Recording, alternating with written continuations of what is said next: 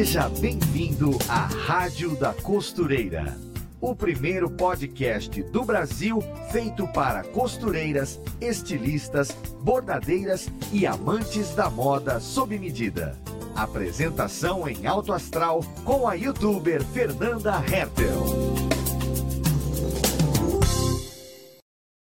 E a Rádio da Costureira está no ar com mais um podcast para todas as costureiras, modelistas, estilistas e para todo mundo que ama moda nesse nosso Brasil. Seja você costureira iniciante ou costureira mais experiente, aqui na nossa rádio você encontra informação de qualidade e relevância para o seu dia a dia com as costuras. Desde assuntos mais técnicos, né, sobre isso, até temas que você, costureira, só encontra aqui na nossa rádio. Por exemplo, nesse episódio, nós vamos falar de saúde feminina, vamos falar da saúde da mulher costureira em conscientização, né, por conta do Outubro Rosa. Então, querido ouvinte, eu quero te perguntar: você tem cuidado da sua saúde direitinho? Você tem buscado qualidade de vida? Pois então, acompanhe esse nosso bate-papo aqui com a gente, porque para falar desse tema, nós temos uma convidada que é ginecologista, obstetra, referência em sua especialidade na região de Toledo, no Paraná, e irá tirar todas as nossas dúvidas sobre saúde feminina, pensando assim na ótica da costureira. Então, seja muito bem-vinda à nossa rádio, doutora Mariana Marassi Pimenta. Bom dia, pessoal. Bom dia, Fernanda. Muito obrigada pelo convite. Fiquei muito feliz é, de estar aqui. Assim, um, é um prazer. Fiquei bem contente de ser convidada. É, é um mundo diferente, né? O mundo da costura, mas é bem bacana. Eu sou de Toledo. Na verdade, eu nasci em Maringá. Vim para cá com três anos. Então, cresci aqui, né? Meus pais também são daqui. E depois voltei para Maringá para fazer minha formação Fiz a residência no HU de Cascavel, onde eu conheci meu marido, que também é obstetra. Nós dois trabalhamos juntos, que é o Dr. Roberto Pimenta, de onde eu herdei nosso sobrenome, né? Eu vi na rede social de vocês o casal cegonha, né? Casal cegonha, né? Cuidam da, de toda a, a gestação, essa, essa parte da, do mundo, universo feminino, recebendo um bebezinho. Que demais! Doutora Mariana, é então uma alegria para a gente receber é, a senhora aqui, a senhora, você, até o, final do, até o final do episódio eu vou me acostumando com essa, essa questão da autoridade médica, a informalidade do, da, do podcast, onde a gente tem essa proximidade aqui com o convidado durante a entrevista. Até o final do episódio eu termino no você. Pode deixar, fique tranquilo. Não estou tão é... velha assim, né, Fernanda? É, é, é por conta da autoridade, de fato. Pode ter certeza que é por isso. É, então vamos lá.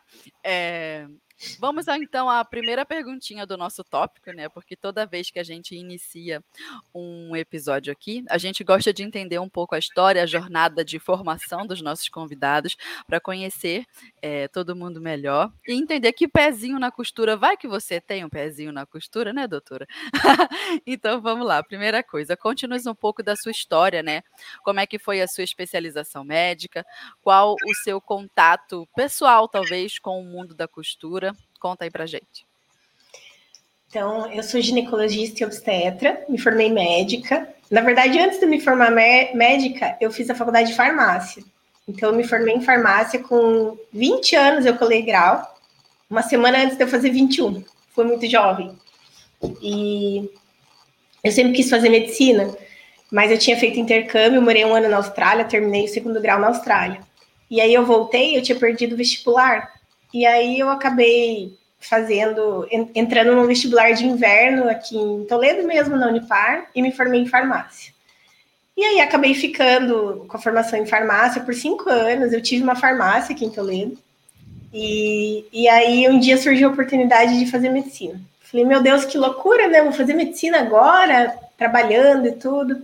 Minha família me apoiou e fui lá realizar meu sonho. E eu sempre brinco que eu nunca, eu não entrei para ser médica, eu entrei para ser ginecologista, porque eu sempre soube que eu queria fazer ginecologia. Sempre gostei, sempre fui encantada com a obstetrícia, principalmente, né? Para quem não sabe, a ginecologia é assim, a mulher, e a obstetrícia é a parte da gestação da mulher. Então, eu gosto, eu gosto muito de conversar, eu fico muito amiga das minhas pacientes. Tem várias pacientes que vêm aqui e ficam amigas, assim. A gente fica batendo papo, é super gostoso. Eu adoro essa interação que a gente tem. E, e aí terminei a residência. Na residência conheci meu marido. A gente começou a trabalhar e surgiu essa brincadeira do casal cegonha, né? Que a cegonha traz os bebês e a gente traz para sempre junto. E quando a gente não tinha filhos, a gente fazia sempre junto, né? Os partos, as cesáreas. E aí começou essa brincadeira. Agora, com duas filhas, eu tenho a Roberta de três anos e a Rafaela de um ano, ficou mais difícil, porque daí quando um sai, o outro não pode sair. Uhum. E aí continua o casal cegonha quando dá, mas as crianças né, mudaram um pouquinho os planos. Em relação à costura, infelizmente eu não sei costurar. Só eu, eu brinco que eu só costuro gente, Fernanda. Ai, meu Deus, é verdade! É verdade. Eu fiquei olhando nas redes sociais esses bordados maravilhosos, fiquei pensando, meu Deus, eu, eu gosto muito. Eu sempre fui uma pessoa assim muito criativa, muito ligada em, em essas questões assim de artesanato, enfim, né?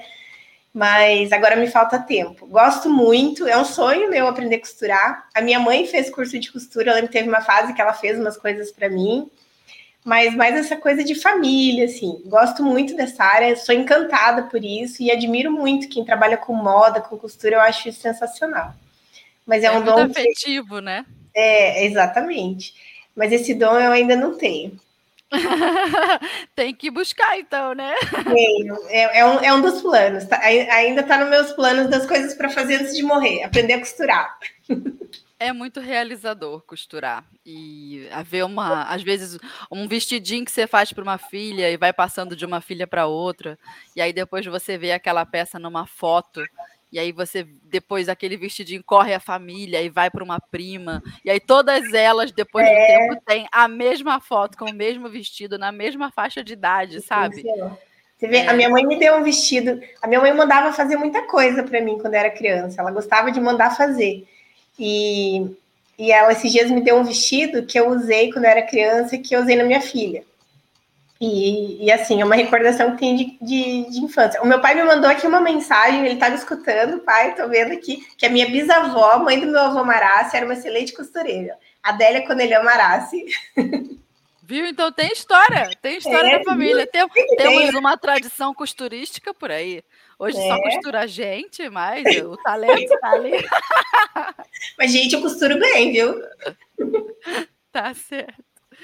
Certo, doutora Mariana. Fizemos então a, a, sua apresentação costurística aqui na rádio e a gente já pode então caminhar para a nossa pauta. Eu acho que é um tema muito importante da gente trazer aqui para o nosso podcast, onde a gente sempre fala de costura, muitos assuntos técnicos, e aí, de repente, esse assunto voltado para a saúde da mulher, da mulher costureira, e muitas dúvidas aqui, né? É, muitas questões a conversar. Nesse outubro rosa, então, é simbólico.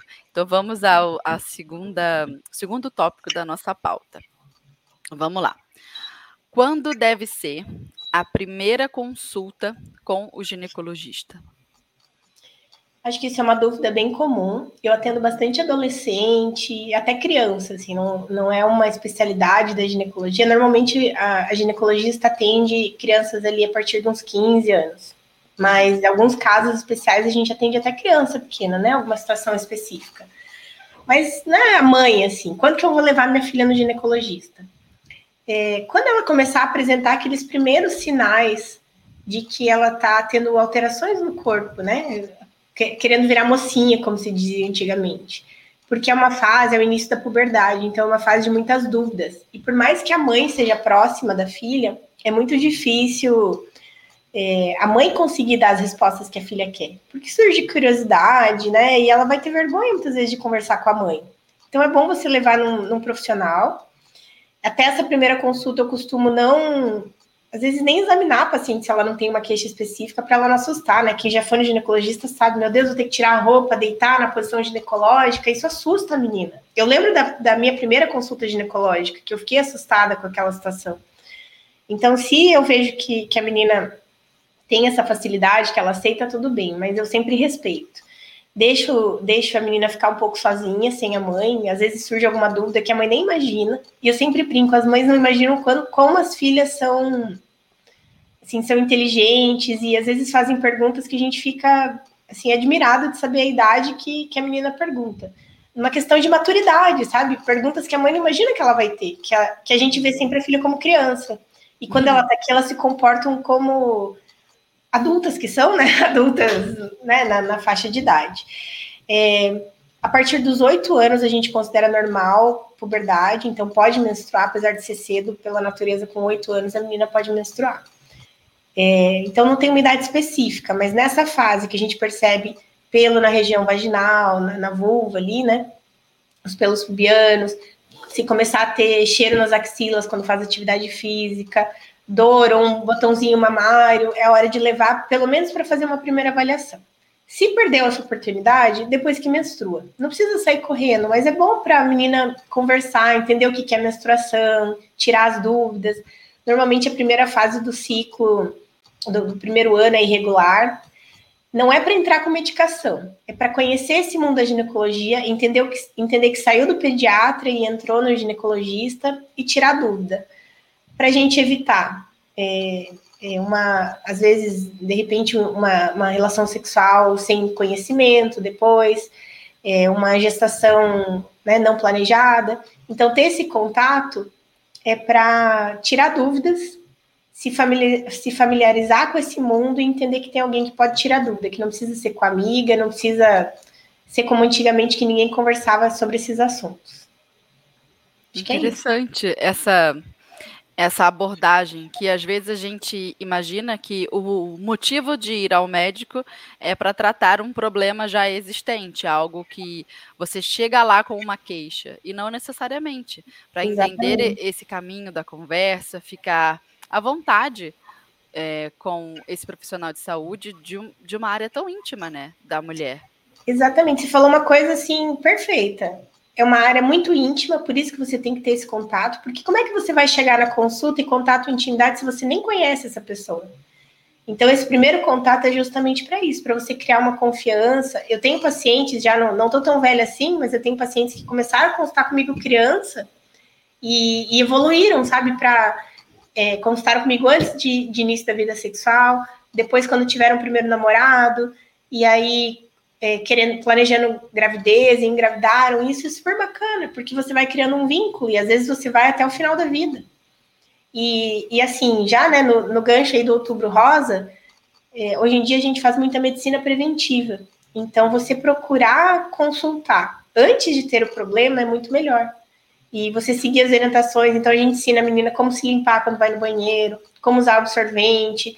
Eu sempre falo para as adolescentes quando a gente vê que está naquela fase, porque pelas alterações, né, de, de pelos e mama, eu já sei dizer para a mãe quando que menstrua. Várias vezes eu já recebi mensagem falando assim: meu Deus, você é vidente, a menstruação veio no mês que você falou que ia vir. A gente não acerta o dia, mas eu sei se vai demorar seis meses, um ano, porque a gente tem isso, é, é medicina, né? A gente sabe mais ou menos. E aí elas vêm e contam, nossa, mas veio certinho. Então eu sempre falo, olha, já deixa na bolsa da escola ou quando sair, compra uma necessaire, aí, né, para quem costura, faz uma necessaire, coloca lá dentro um pequenininha, né, que tem que ser uma coisa discreta, um absorvente, um lencinho umedecido e uma calcinha. Porque se a menina tá na escola, foi brincar na casa da amiguinha, ela vai no banheiro, percebe que, que sangrou. Ela pode colocar aquela calcinha no saquinho, coloca uma calcinha nova, um absorvente e dá tempo de pedir ajuda. Né? Porque é difícil, já pensou aquela situação, né? Lembra quando a gente é adolescente, de repente você se, se mancha, como é que você vai fazer? Então, elas têm que entender o que vai acontecer. Não é igual antigamente que a menina menstruava e ela não, sabia, não tinha a menor ideia do que era. Tem que estar preparada, né? Isso aí.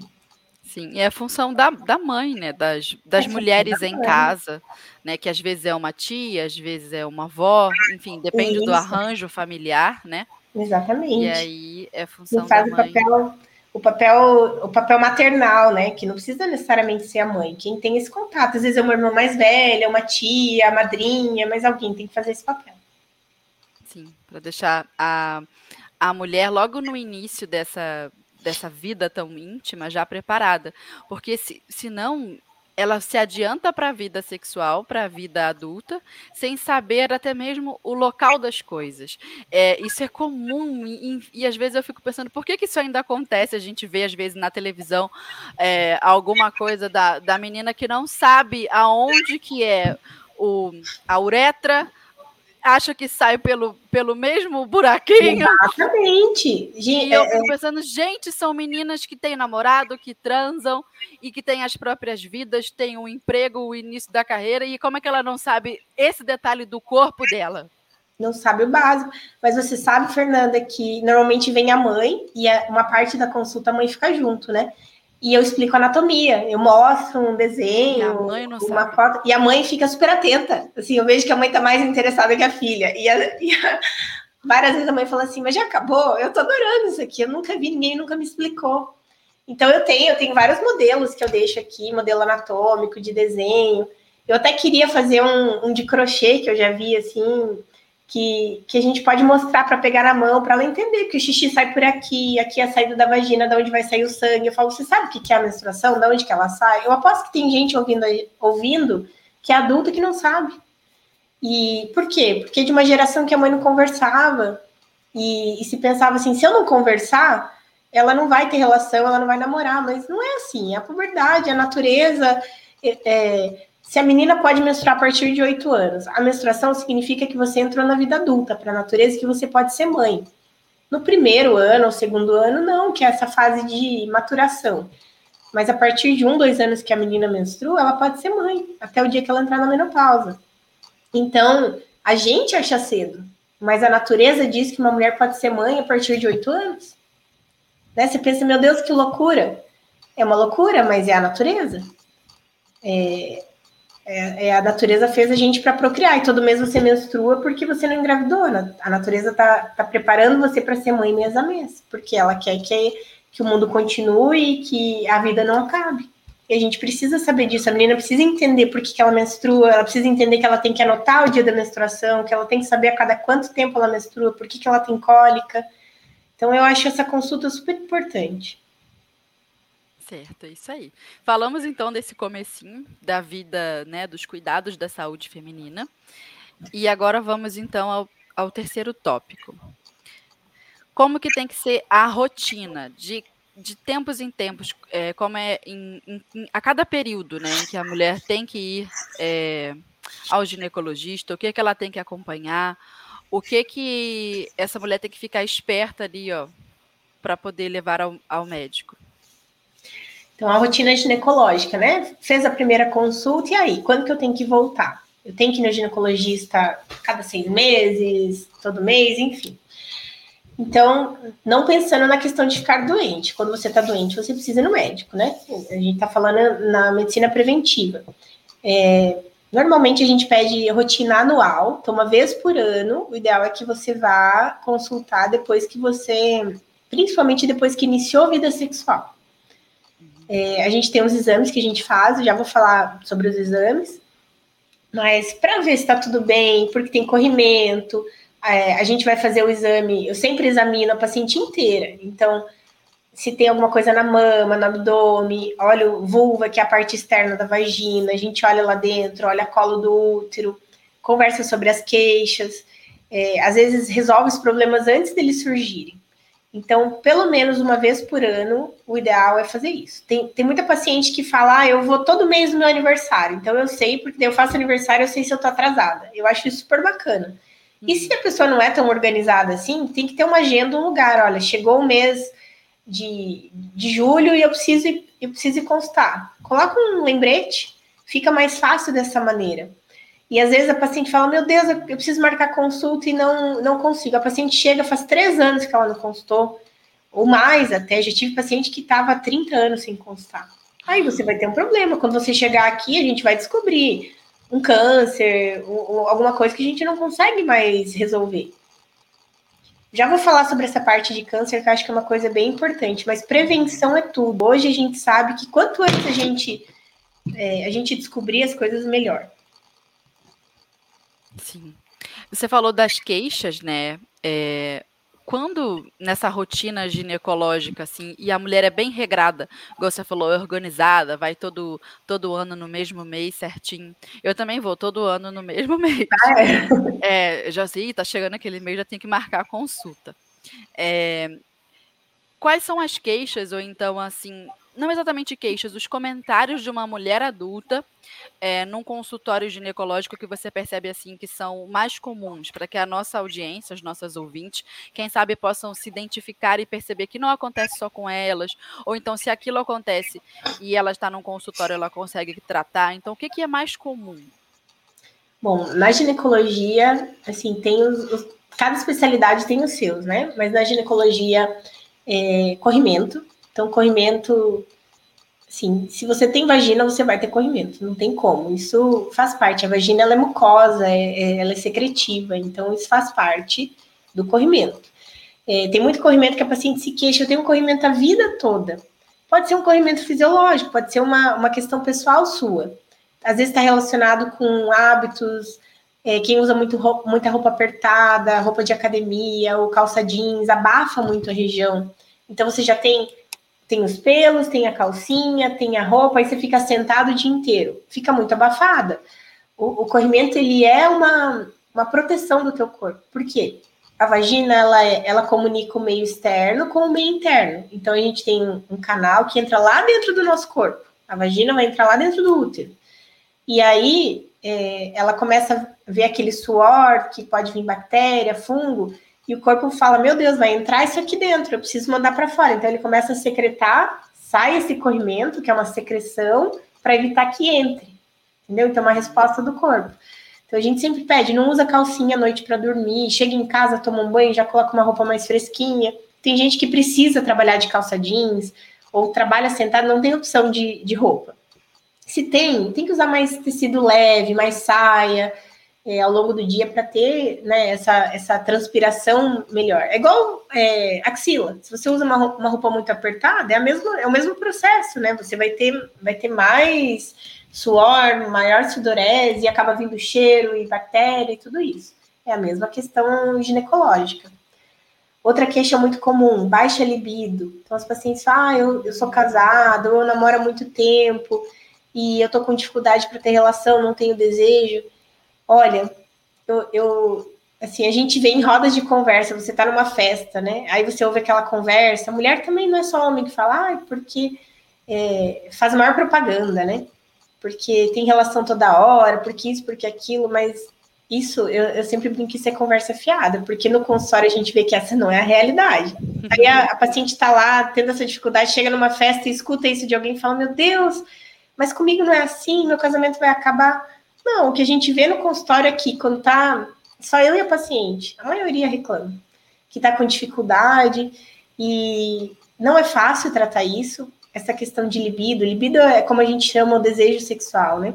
É uma coisa multifatorial que a gente fala. Então não tem um remédio que eu vou te dar e vai resolver teu problema. A gente tem que ver toda a questão, como tá o relacionamento, se tem alguma doença, alguma questão relacionada à depressão, como é que tá o afeto entre o casal, é, você está dedicando um tempo para o teu parceiro? Ou você está só pensando em trabalho, em filho, em cuidar da casa?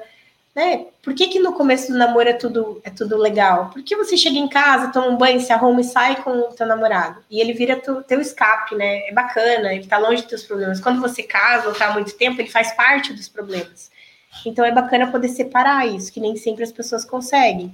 Tem medicação que ajuda, às vezes a gente mexe no anticoncepcional, muda alguma coisa, mas é super comum. Eu acho que, então, questão de corrimento, questão de libido, é, são as queixas mais comuns. E dor pélvica, que é essa dor cólica também é super comum, é uma queixa é, da maior parte das pacientes. Também é multifatorial, a gente pode estar falando de endometriose, de infecção, é, às vezes a gente tem algum trauma do passado, até depressão muitas vezes está ligado, infecção urinária crônica. Então tem que conversar, tem que consultar, contar tudo. No início da consulta você já joga todas as tuas, as tuas queixas e a gente vai descobrir tudo. Então fazer a rotina ginecológica anual antes de você ter problema é bacana, porque daí você já sabe que tá tudo bem. Se surge um problema, fica bem mais fácil de resolver. Uhum. E E assim, uma coisa bem comum, a paciente às vezes faz a consulta toda. E na hora de sair, ela tá fechando a porta do consultório, ela, ela abre um cantinho e fala assim: Ah, eu esqueci de falar. Eu tô com baixa libido, não tô com vontade de ter relação. E é uma questão que a gente tem que sentar e conversar. Então, isso tem que ser no início da consulta. Não precisa ter vergonha. O ginecologista, ele é igual uma amiga. Só que é uma amiga que não vai te julgar. É uma amiga que vai te ouvir e vai tentar resolver teu problema. O, o que eu vejo também de queixa é, comum em relação a essa questão de baixa libido, é, uns, uns, casos acho que mais antigos, não sei se são médicos com formações, uh, digamos, mais, não sei a palavra, tradicional não deveria ser, mas da, da paciente chegar no consultório e reclamar disso, ter essa queixa de baixa libido, e o médico virar para ela e falar assim, mas você, é, tá, você tem filho, né? Você está engravidando normalmente? Sim. Ah, sim, então você é fértil, tá tudo certo. E ela fala: Não, não estou falando de fertilidade. Estou falando de desejo, estou falando de vontade, libido. Eu quero sentir prazer. E o médico fala: Não, mas está tudo certo com você, já fiz o exame aqui, você pode engravidar. Mas não é sobre isso, meu querido. Não, é. são coisas completamente diferentes, meu Deus. É, isso às vezes é uma defesa do próprio médico. Antigamente não se tinha essa formação. Hoje em dia tem especialidade disso, de sexualidade. É, e a gente sabe que tem muita coisa envolvida. Às vezes tem questão de abuso sexual na infância, que é muito mais comum do que a gente gostaria. É, às vezes o início da vida sexual da paciente, ela teve um. A primeira relação foi ruim, teve uma experiência ruim. E aí isso remete lá na frente, sabe? E sua vida toda ela vai continuar lembrando dessa situação e vai atrapalhar a vida sexual. Então, às vezes precisa de terapia, às vezes precisa da fisioterapia uroginecológica que trabalha essa parte, é, um parceiro, né, que, que te respeite. É, hoje em dia as mulheres não são submissas no sentido assim de de aceitarem um parceiro que não é bacana, que não respeita, é muito difícil. Não que não exista, mas hoje em dia as mulheres estão muito mais independentes, né? Tanto financeiramente quanto. Enfim, né? A mulher se libertou de todas as maneiras. Eu acho que, infelizmente, por isso que muita gente se separa. Mas não estou falando para ninguém se separar. Mas existe uma maneira de você sentar e conversar, né? A mulher já consegue se abrir. Isso ajuda muito. Mas tem solução, tá? Quem tem problema relacionado à libido tem solução. A gente tem laser vaginal hoje que a gente usa, que é para paciente que tem dor na relação. É, tem medicação, tem muita coisa bacana. Eu acho que tem que procurar ajuda. Não é fácil, tá? Não é uma mágica. Às vezes não é em uma consulta. Tem que ter, às vezes, um pouco de esforço da paciente, é, investimento nisso. Mas o que eu garanto é que tem como tratar. E sentir prazer é, faz parte da plenitude da vida, não é uma coisa Exatamente. da qual você possa abrir mão. Né? Não, a então, pior coisa que tem por é isso. um sofrimento numa coisa que faz parte do casamento, né? A gente precisa resolver isso. Sim, tem que cuidar. A gente cuida de tanta coisa, não vai cuidar disso? Tem pois é. então, antes da gente partir para o próximo tópico, doutora, vamos ao alerta tendência de hoje com a Ana. Oi, gente, eu sou Ana Paula Mocelin, jornalista de moda da Maximus Tecidos e estou aqui para te deixar por dentro das últimas tendências e novidades do mundo da moda. Você está preparada para o novo jeito de usar terno? As fashionistas adotaram um novo truque de estilo para usar a alfaiataria de uma forma desconstruída. Que tal usar o colete de alfaiataria como blusa? Além de modernizar o visual, a peça sozinha ainda traz um estilo sexy e nada óbvio ao look. No site da Maximus Tecidos você encontra o tecido de alfaiataria ideal para fazer um colete da moda. Fica a dica. Beijo! Aê! Voltamos com o alerta tendência da Ana, falando de alfaiataria. E doutora, vamos ao nosso próximo tópico. Vamos lá. Já estamos no quarto tópico e a pergunta é: Ah, essa é muito boa. Quais são os exames que devem ser feitos ali de rotina. Que eu tenho que prestar atenção no meu calendário de exames é, ginecológicos. Então, tá bom. Eu, eu, até nem falei sobre os exames específicos, porque eu sabia que a gente ia falar agora. Uhum. É, que exames? Então, os exames são separados por idade, normalmente. É, o preventivo, que é o Papa Nicolau, PAP teste, corpo citológico, É tudo a mesma coisa, tá? É, o preventivo ele tem que ser feito a partir dos 25 anos, dos 25 aos 65. E eu sempre falo que é uma informação que a gente não gosta de divulgar, né? Porque aí as pessoas acham que tem que fazer menos. Mas a orientação é assim: se você tiver dois anos o preventivo normal, você pode ficar três anos sem fazer. Então tem que ter dois anos seguidos dois normal. consecutivos. Isso, dois anos consecutivos, você pode pular para o terceiro. Isso é o que diz na teoria. Mas vou dizer que na prática a gente faz um pouco diferente. A gente orienta os pacientes a coletarem anualmente e, e após o início da vida sexual. Por quê? Até isso é uma, é uma discussão. Essa orientação que eu falei é uma orientação relacionada aos números, né? É, relacionados ao câncer. Mas nós moramos num país em que o início da vida sexual é mais cedo. As mulheres latinas têm um número maior de parceiros sexuais, e isso está ligado ao aumento de, de casos de câncer de útero. É, então, por que, que eu estou falando de câncer de útero e preventivo? Por quê? O preventivo é o exame de rastreamento de câncer de colo de útero. Estou falando isso porque muita gente não sabe para que serve o preventivo. Então, para que, que é? Para rastrear câncer de colo de útero. É, eu prefiro manter essa orientação de se fazer anualmente aqui no nosso país. Então, uma vez por ano, falo, não é um exame tão difícil de fazer, não é a melhor coisa do mundo, mas é muito rápido. É, uma vez por ano você vai lá e faz, a partir do início da vida sexual. É, é um exame de baixo custo e ele é um exame de bom rastreamento. Então, ele mostra qualquer alteração, por menor que seja. Aí tem os tipos de alteração, que são os, os NICs, que são as, as lesões pré-câncer, NIC 1, NIC 2, NIC 3. Hoje elas já mudaram de nome, mas vou manter o NIC que fica mais fácil. E algumas outras alterações que podem fazer. Aí cada uma especificamente vai ter a sua rotina, mas é para isso que serve o exame. E por que, que ele está ligado à vida sexual? Primeiro, porque a gente usa um espéculo vaginal, que é a que a gente coloca dentro do, do canal. Deixa eu mostrar. Eu queria que a senhora explicasse. É. Porque aí o pessoal desmistifica. Então, assim, ó, isso aqui é um espéculo. Um bico de pato. Um espéculo vaginal, que é o que a gente usa para fazer o exame. Então, ele é colocado, ele é fininho, ele é bem fininho, mais fino que meu dedo e a gente coloca ele no canal vaginal e abre e consegue ver, ver, o colo do útero. E aí, por essa visualização, a gente consegue ver as alterações. Aí a gente passa uma escovinha fininha para fazer a coleta. E aí. A escovinha, dá para ver? Agora deu. É, é uma escovinha que a gente passa no canal do útero. O que incomoda um pouco é quando entra o espéculo. Mas, assim, é, que minhas pacientes não me deixem mentir. Eu tento sempre conversar com a paciente, é, pedir para ela relaxar e conversando, distrair a paciente para conseguir fazer esse exame sem traumatizar. Porque muita gente é traumatizada com esse exame porque fez de uma maneira que, que machucou, enfim, não é para machucar. Se você fizer ele da maneira correta, ele não machuca. Não, como eu disse, não é a melhor coisa do mundo, mas dá para fazer. E por que, ele é ligado? E é muito rápido também. É muito rápido. Deu. Olha, em dois minutos você acabou o exame. Então, você começa a conversar, a paciente começa a te contar uma história e o exame acabou. É, e às vezes, às vezes eu, eu distraio a paciente conversando, ela fala assim, mas já foi o exame? Então, assim, a gente consegue fazer de uma maneira bacana. Acho que tudo a gente consegue fazer sem, sem traumatizar, né? Uhum. E por que, que ele é ligado à vida sexual?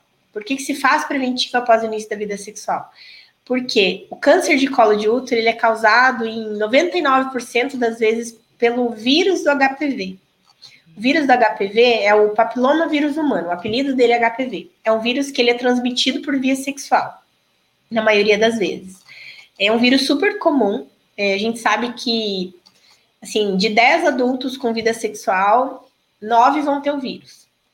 E você tem o vírus, tá? Você tem o contato. Aí o que o teu corpo vai fazer com ele, a tua imunidade vai depender de você. Você pode se livrar do vírus, é, e ele ir embora, teu corpo conseguir resolver. Você pode desenvolver verruga genital, que é uma família inteira de vírus, tá? Pode desenvolver verruga genital e pode desenvolver câncer de colo de útero. Pode ser câncer também no pênis, no homem, na garganta, região de mucosa, mas o mais comum é câncer de colo de útero. E e a gente descobre pelo preventivo, porque infelizmente não dá sintoma. Ele pode dar sintoma, mas quando ele dá sintoma é porque o câncer está tão avançado que ele começa como se fosse, como se ele apodrecesse o colo. E aí a paciente começa a cair pedaço do colo, ter sangramento, ter dor, mas para isso acontecer, já está com metástase e a situação já está bem grave. Então, às vezes, a paciente está oito anos sem fazer preventivo, a gente faz e descobre o câncer. É um câncer lento, então ele demora em torno de 10 anos para se desenvolver do contato. Então, vamos dizer que a primeira relação teve a primeira relação com 15 anos, que é a média de início de vida sexual do Brasil. É, teoricamente, com 25 ele vai, ele vai desenvolver o câncer. Por isso que a orientação é coletar a partir dos 25 anos. Mas a gente sabe que a gente mora num país que, às vezes, por questões de abuso, o início da vida sexual é antes até, com 9 anos, com 8 anos. Então, a gente pode ter pessoas mais jovens com, com essa história. E o número de parceiros também está ligado. Então, quem teve mais parceiros tem maior risco de desenvolver o, de, de, ter o, o HPV e de desenvolver o câncer. Então, vai lá, faz o preventivo rapidinho e, e, e tira esse medo. E existe um outro exame que a gente fa pode fazer junto com o preventivo, que é a captura híbrida, que é um, é um exame. É a mesma coleta, tá? Só o laboratório faz um exame a mais, que é para ver se o, se o vírus está ali. Então, tem como saber se você tem o vírus. Em alguns países, ele é usado em vez do preventivo. É, nos Estados Unidos, eles fazem a captura híbrida de três em três anos, então é uma conduta um pouco diferente da nossa. Eu acredito que, mesmo com todas as evoluções, é uma coisa que não vai mudar. O preventivo não tem como, a gente tem que olhar lá dentro, tem que fazer toque, tem que colocar o espéculo, não tem jeito. Então, é um exame visual e a partir é, do que a, a, médica vê ali na hora, ela já tem um, um, um resultado, já tem uma resposta. Isso, e depois o, a coleta é encaminhada e aí sai um exame, um resultado do laboratório. Isso, a gente coleta células. E aí, dependendo das alterações, tem as próximas, as próximas situações, né? Então, esse é o preventivo.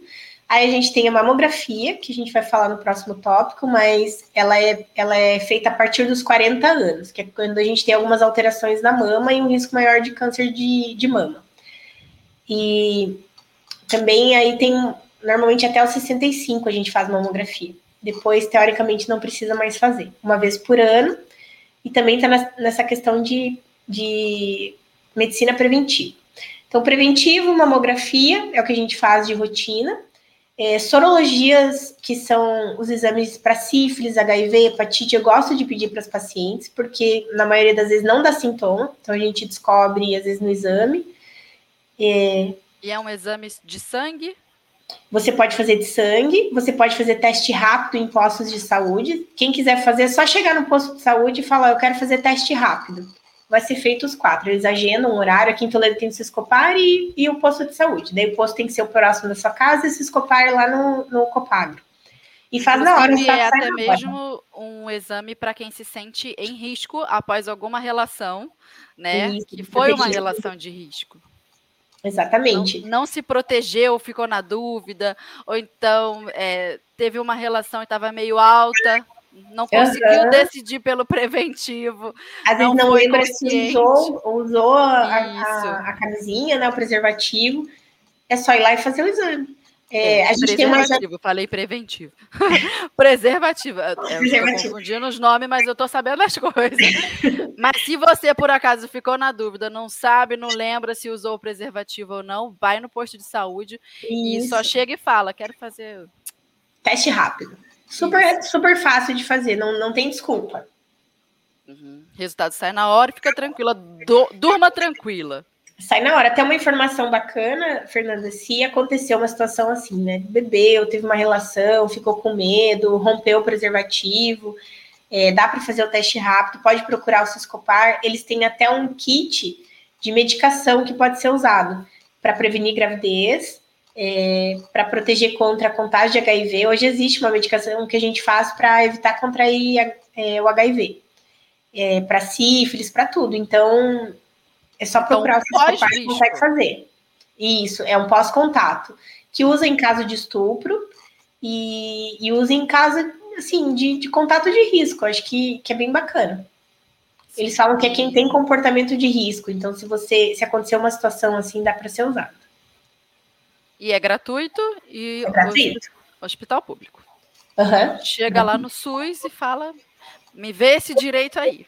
Isso aí. Exato. É, então, da rotina de exames, falamos tudo? É, da rotina da parte ginecológica é isso. Tá. Então vamos para o tópico 5. Uhum. Vamos lá.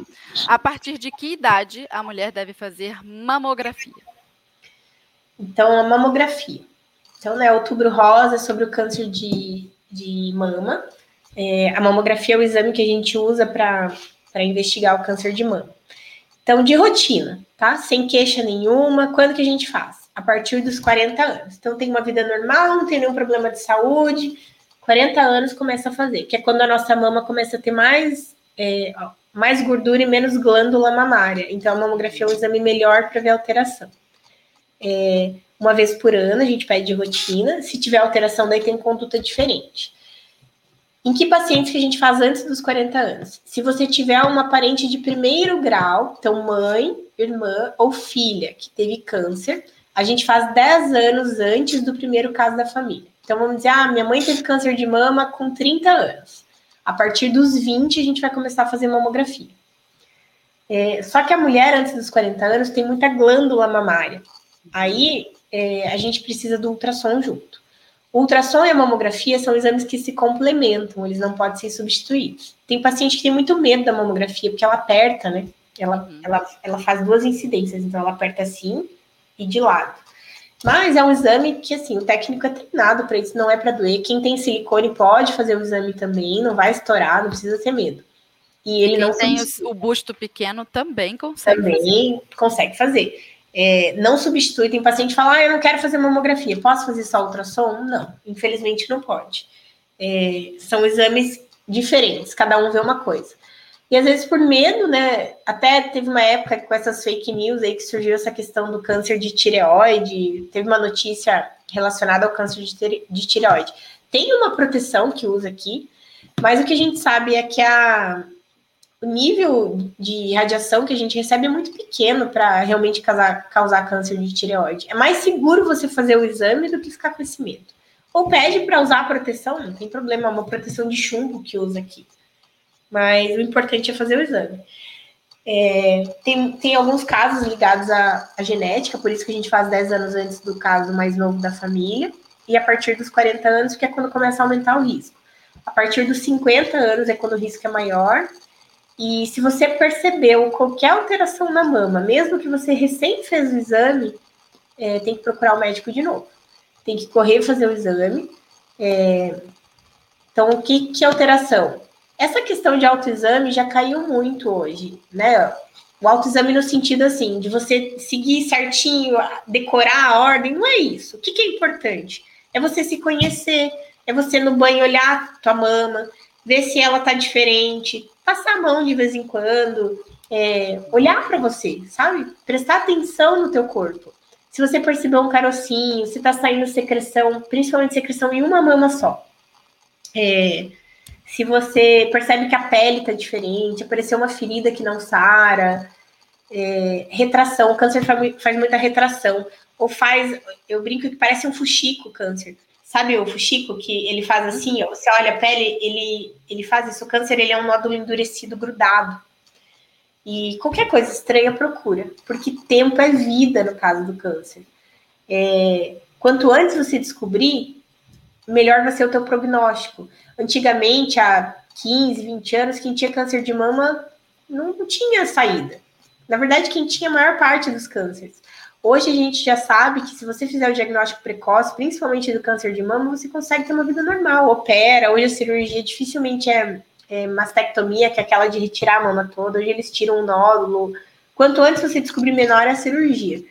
É, já faz reconstrução. Pelo SUS, hoje você consegue fazer reconstrução com prótese, é, com retalho. Então, consegue ter uma vida normal. É, é, bem bacana. Só tem que fazer o diagnóstico. Então, o segredo é prevenção. Se você fizer uma vez por ano, a tua chance de, de, de descobrir o câncer no início é muito maior. Se você se olhar, de vez em quando dar uma olhada no teu corpo, fazer o exame, você consegue também descobrir um nódulo no comecinho. Achou estranho? vai, vai atrás, não fica esperando. A gente tem que dar prioridade para gente, para nossa saúde. É, e não, e não tenha medo de chegar lá e, e ter um, um diagnóstico de que sim, sim, você tem um câncer aqui, e ele infelizmente é maligno, mas quando é, já que você pegou no início, você vai conseguir tratar. E as pessoas têm medo dessa resposta, de chegar lá e falar: olha, temos aqui sim um nódulo, não é benigno, e você. A pessoa ganha quase que uma etiqueta, né? Toma, você tem câncer.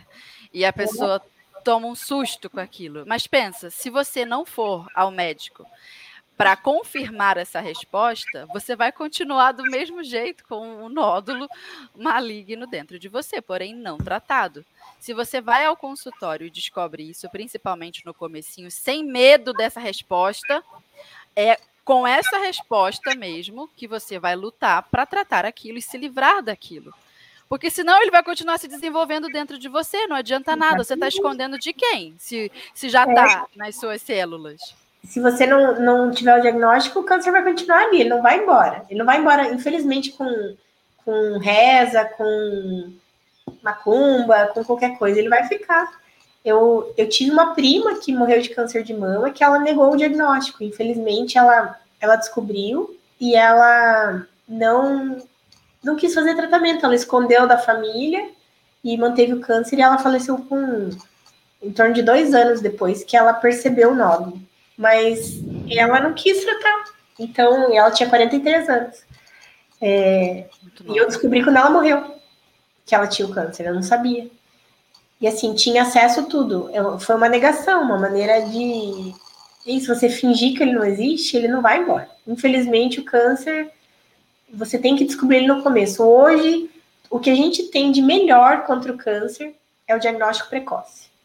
É isso Infelizmente, às vezes a gente não consegue, né? Ele, ele se esconde. Mas o de mama é muito fácil de fazer o diagnóstico. Se a paciente fizer a rotina anual e se ela ficar de olho nela, ela vai descobrir no começo. Não tem como não descobrir. Sim. E aí descobriu, tratou. É, eu não sei se isso procede, vou lhe perguntar, caso eu esteja errada, equivocada, por favor, me corrija, fica à vontade. Aqui na rádio a gente quer levar a informação é, correta para os nossos ouvintes, mas então eu vou tirar minha dúvida, talvez seja dúvida de outras pessoas. É, quando o câncer ele é identificado, a pessoa é, é enquadrada, o paciente é enquadrado numa determinada fase. E aí, dependendo do dessa fase, dessa nomenclatura que é dado para esse paciente, a chance, né, existe uma porcentagem, a, a chance dela se curar, de ter é, o câncer totalmente eliminado é muito maior. E eu já ouvi dizer que é questão de meses, é uma janela que se a pessoa atravessar aquele período em negação, não vou no médico, ah, eu vou só no fim de ano, eu não vou agora, eu vou ano que vem. Se ela perde aquela janela, ela passa, digamos assim, a ser enquadrada numa categoria onde o tratamento para ela vai ser muito mais agressivo e a chance de cura é até menor nessa porcentagem. Isso procede? Sim, isso, a gente chama isso de estágio. Então, quando você descobre o câncer, ele tem que ser estadiado. Então, tem estágio 1, 2, 3, 4, 5, enfim, de, de cada tipo de câncer, né? É, e não é, não é aquele resultado da mamografia, tá? É, que na mamografia tem também os números que a gente usa, que é o BIRADS. É, na verdade, é um estádio, estadiamento, que o oncologista faz. Então, cada tipo de câncer tem um, um, tipo de estadiamento, às vezes é cirúrgico, às vezes é pelo exame, às vezes pela, pelo exame físico, às vezes pelo exame de imagem. E é exatamente isso. Se você descobrir num estádio mais tardio, às vezes não tem o que fazer. Se você descobrir num estádio mais precoce, você consegue se livrar do câncer e ter uma vida sem ele. Então, e até o, o, tratamento vai ser menos agressivo. O que ah, eu percebo também é que a pessoa tem receio de chegar lá e falar assim: ah, então é agora que eu perco meu cabelo, é agora que eu perco toda a minha saúde e eu não quero passar por isso, as pessoas vão me ver feia, as pessoas vão me ver debilitada. Mas se ela pega bem no comecinho o tratamento que vai fazer com que ela se cure daquele câncer, nem vai, nem será tão agressivo assim. Então, você já pensou, se você descobre no começo, você fica com um cortinho assim na mão, às vezes faz alguma sessão de químio, poucas, não perde cabelo, às vezes faz radioterapia, poucas e não, não tem tanta cicatriz, nada, e resolve o problema. Se você descobre mais tarde, às vezes tem que tirar a mama toda. É, acaba, sabe, é totalmente diferente o tratamento, porque cada estádio tem um tratamento. Existe isso em teoria, tem livro. Então, assim, estádio 1 vai ser só setorectomia, que é o setor, tira só um pedacinho. Estádio, sei lá, 4, você já tem que tirar um quadrante da mama. Estádio 5, a mama toda, enfim, porque daí tem os tipos de câncer, né? Dentro do câncer de mama tem vários tipos de câncer. É, e cada um deles daí tem seu estadiamento. Mas, gente, prevenção é tudo. Não deixem de ir no ginecologista. Às vezes a paciente ligar, ah, não tem consulta para esse mês, mas você não precisa, não é, não é preventivo. Então liga e marca consulta. Se tiver consulta para daqui três meses, seis meses, não tem problema. É só você se programar. Você marca antes para dar tempo de chegar o dia da consulta. Não vai correndo só quando você está doente. Vai uma vez, acha um ginecologista, um ginecologista para chamar de seu, vai lá consultar uma vez por ano e deixa teus exames em dia e dorme tranquilo, né? Sim, isso. E não tenha medo de, de tratar. Exatamente. E desse estereótipo, né, da pessoa que trata um câncer. Você não precisa chegar nessa etapa de perder cabelo e não. de todo mundo perceber que você teve aquilo. Trata antes, que vai ficar ali reservado. É um tratamento que você consegue fazer com reserva. É, eu acho que nesse caso, Hollywood, Hollywood e a, essa, essa parte do cinema, o filme, a novela, sempre mostra pra gente a pessoa, a mulher em tratamento de câncer muito debilitada e a gente não quer aquilo.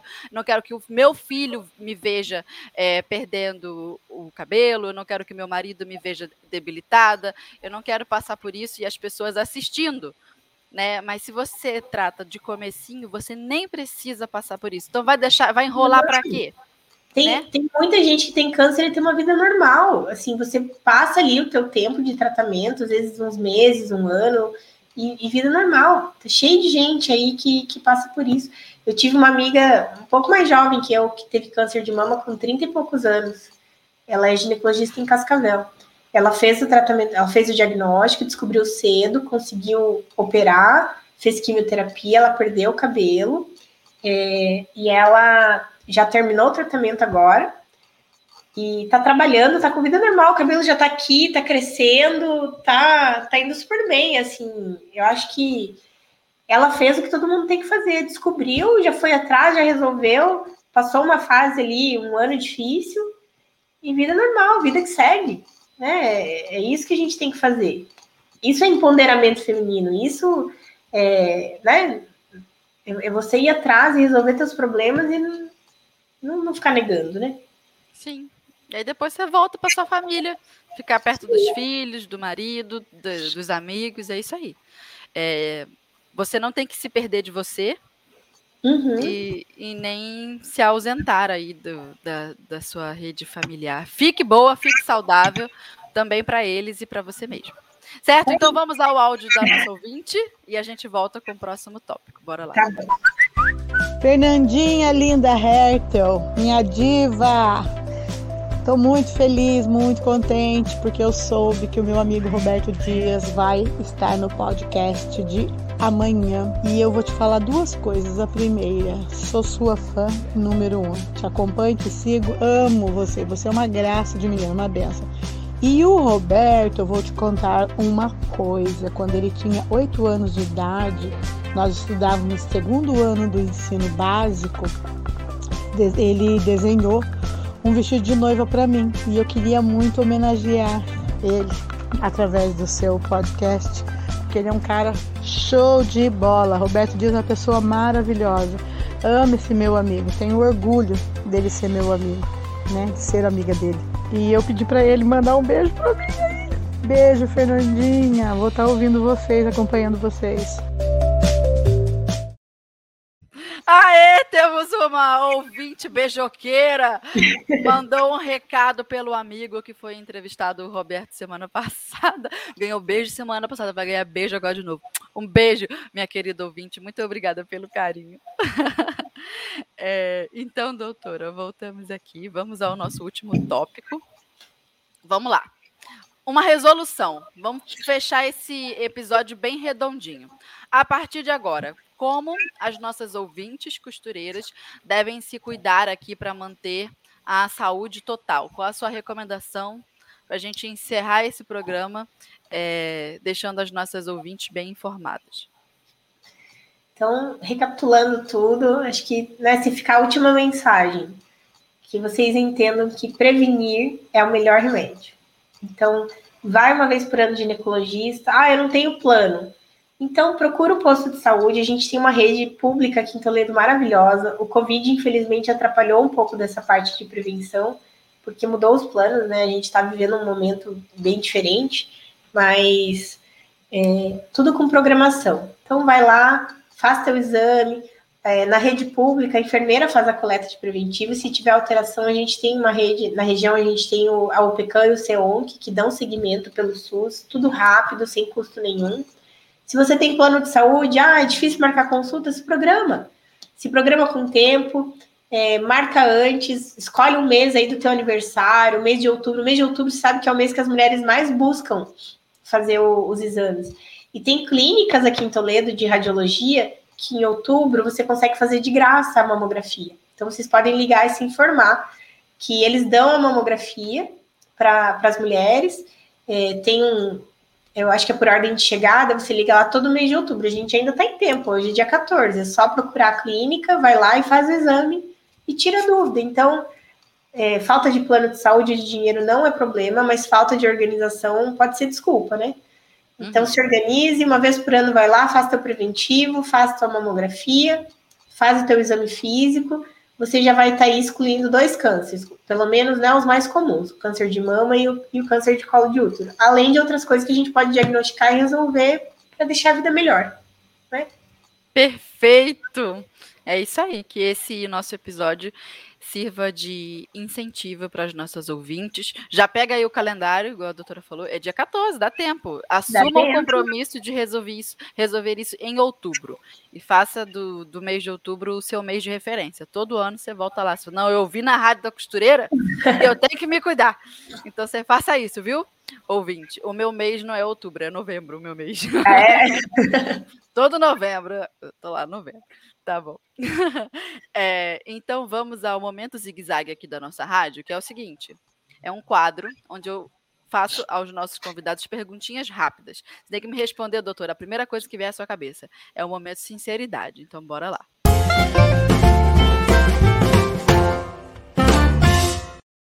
Responda rápido. Qual a sua maior missão como ginecologista né, e obstetra? Ah, cuidar das mulheres. Acho que. Perfeito. É isso? é isso. Cuidar, né? Transformar a vida das mulheres de uma maneira completa. Perfeito. Se você só pudesse imaginar, né? Se você pudesse imaginar um mundo ideal, onde a saúde da mulher é priorizada, que características esse mundo teria? Olha, que, que as mulheres não tivessem mais depressão, que a gente vê que é um problema muito grave. Então, todo mundo feliz, plena, realizada, casadas ou não, com filhos ou não, menos julgamentos, né? Porque cada um tem. Tem gente que quer casar, tem gente que quer ter filho, tem gente que não quer. Eu acho que assim, que você possa ser o que você quer, sem ninguém te julgando e né, consiga atingir a felicidade plena. É, e isso depende muito mais da gente, né? Do nosso jogo interno. Exatamente. Porque o restante do, do mundo é, vai continuar julgando mesmo. Você tem que estar bem com você mesmo para você conseguir realizar o que você quer. Acho que é isso. É isso aí. E agora, três, complete a frase. Para ter uma saúde plena, toda mulher deveria. Consultar pelo menos uma vez por ano. Ah, não podia Comigo, né? Tenho certeza que tem um monte agora de ouvinte que vai querer. Não, agora eu já escolhi minha doutora. É doutora Mariana. eu tenho. A Ana, a Ana é minha paciente, a Camila também. Olha aí, ó, tá vendo? Minhas pacientes. Perfeito. É, vamos então agora às perguntinhas da nossa audiência. É o momento de responder aos comentários das nossas costureiras.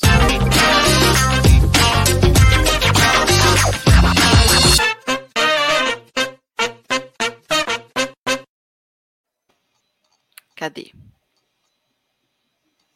Ó, uma pergunta da Leila, da Leila Maria.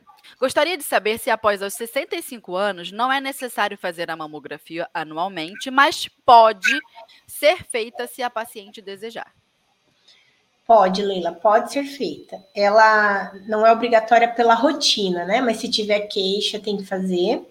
E eu, eu, assim, eu tenho um pouco de medo de parar no 65, eu prefiro continuar. Eu acho que a gente tem que pecar pelo excesso. Então, faz sim que vale a pena.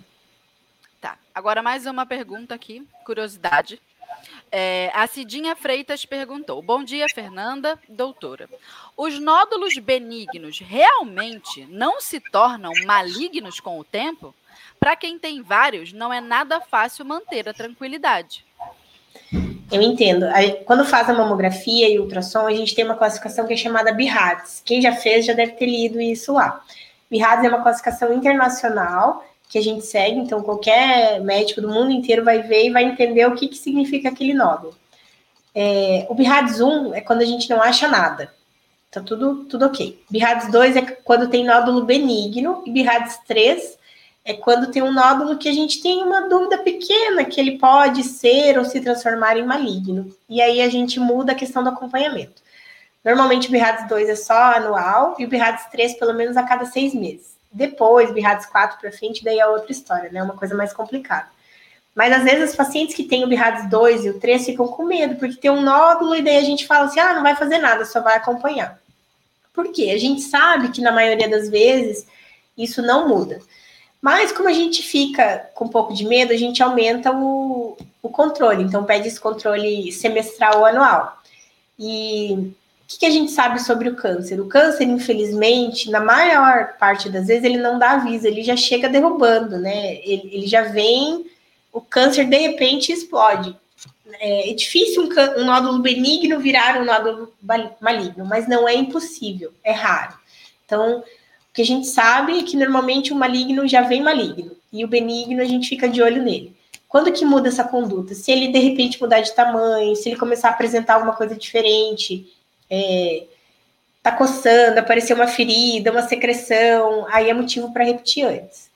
Mas a gente não tira sempre, porque tem paciente que tem principalmente fibroadenoma, que é um nódulo benigno bem comum, em muita paciente jovem porque ele acaba sendo muito recorrente. Aí a gente vai tirar, vai fazer muito corte na paciente. Aí você vai chegar lá nos 40 anos cheia de cicatriz. Então, por isso que a gente acompanha. Mas ele pode ser tirado. Se você insistir com o médico, quiser tirar, a gente opera. Mas a gente sabe que o ideal é acompanhar mesmo. Pode ficar tranquila. Se você está fazendo as suas consultas e seguindo as orientações do teu médico, é, é isso mesmo, é acompanhar. Perfeito.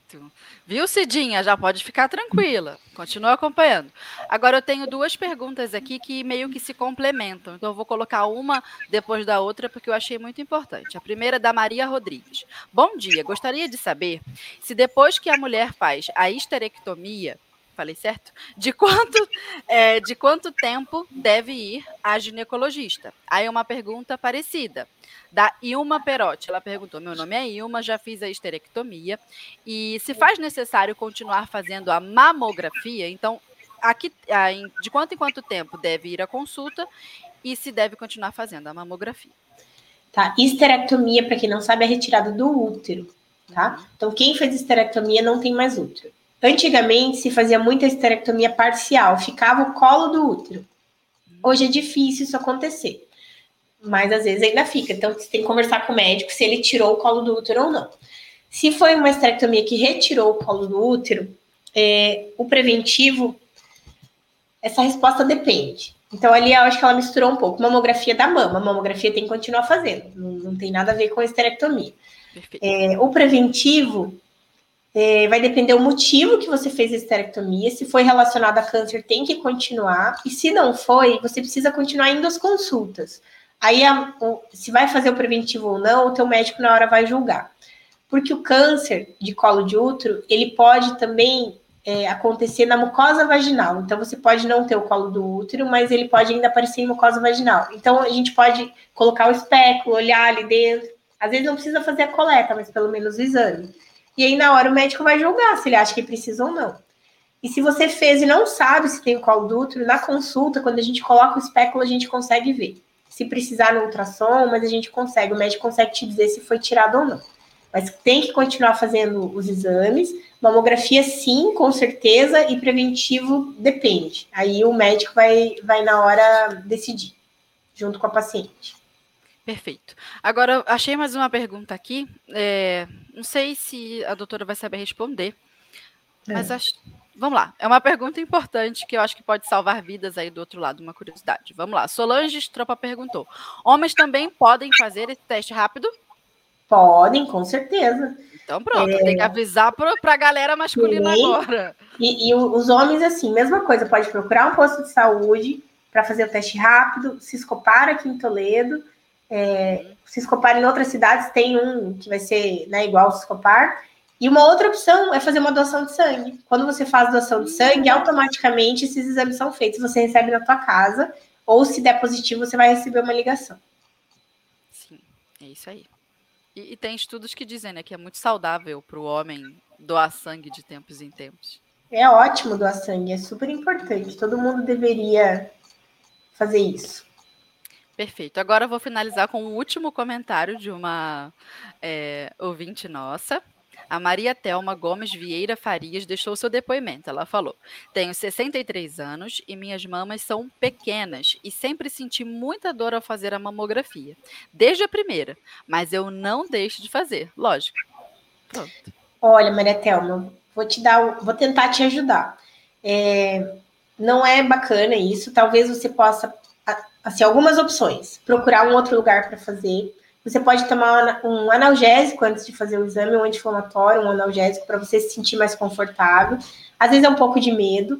É, a técnica de quem faz, então por isso que eu falei, às vezes tenta mudar o lugar se for possível. Às vezes a pessoa que está fazendo ou o aparelho não está legal, porque não deveria doer. Eu, particularmente, nunca fiz a mamografia, mas pelo relato das pacientes, de vez em quando alguém sente dor, mas a maioria diz que é tranquilo para fazer. Então, não pode desanimar. É, é muito rápido também e pode salvar a tua vida. Então, vamos, vamos dar um jeito de, de resolver. Tenta fazer isso que eu te falei e de repente ajuda. Sim, e ela não deixa de fazer, foi o que ela disse. Exatamente. Exatamente. Vambora, é, é um momento só da sua vida que pode te valer e garantir te salvar né, em todo o restante. Então é isso aí. Ai, doutora Mariana, muito bom. Obrigada, viu, pela sua presença aqui com a gente. Foi um, um episódio, como é que eu posso dizer, muito importante de ser feito. Eu tô vendo aqui, ó, os comentários da, da galera, todo mundo falando, nossa, é, pude tirar dúvidas e conversar de coisas que às vezes no consultório não, não acho jeito de perguntar. Ó, a Camila tá aqui com a gente, sua paciente, peraí, encontrei, aqui, ó.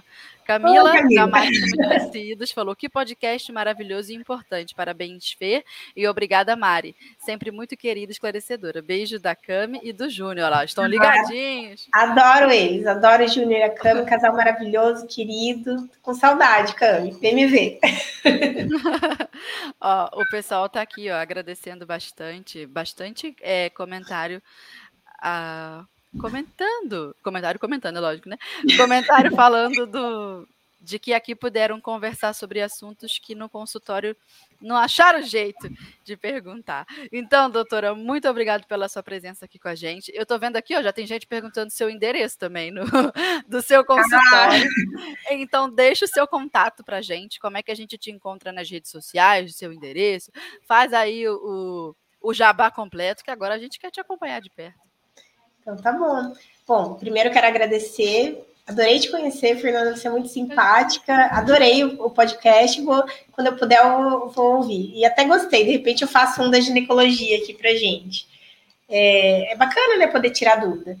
Sim. É, muito bom. Fico feliz em esclarecer. Eu atendo em Toledo. Meu consultório é na Clínica Femini. Atendi eu e meu marido, Roberto. É, fica a maioria das, das, das, das ouvintes são de Toledo? Não, temos o costureiras do Brasil todo. Do Brasil todo, que bacana. Então, assim, em Toledo, no Paraná, fica na rua Galcan Roberto Pereira da Costa, quase esquina com a Santos Dumont. Quem é daqui de Toledo, fica do lado da loja Tem Quase Tudo, que inclusive é do meu pai, que é uma loja muito antiga daqui de Toledo, então é bem pertinho. Nas redes sociais, no centro, tá? É, nas redes sociais, o meu Instagram é doutora M. Marassi Pimenta. Quem quiser me seguir, eu sempre tento postar. Agora com filhas é um pouco mais difícil, mas eu sempre estou lá respondendo dúvidas e conversando com as pacientes. Ai, que demais. Ó, fiquei muito feliz, muito contente mesmo com a sua presença. Espero ter representado bem é, as dúvidas das nossas ouvintes e ter encontrado as palavras certas para fazer as perguntas, porque a da área técnica de medicina não entendo nada, mas é aquilo, é, mulher, né? Então a gente Nossa, conhece o nosso corpo. Isso aí. E aí a gente faz as perguntas porque vive a, vive a coisa. Então Sim, foi um episódio escuta, muito legal. Né? Uhum. É, eu acho que mulher tem essa sensibilidade, né? Mas você, Fernanda, tá de parabéns. Adorei, adorei conversar contigo. Imagina, muito obrigada. Foi uma alegria mesmo. As nossas ouvintes também quero agradecer a presença aqui com a gente, é, pela doação de tempo, atenção. E eu tenho certeza que este é um episódio de suma importância.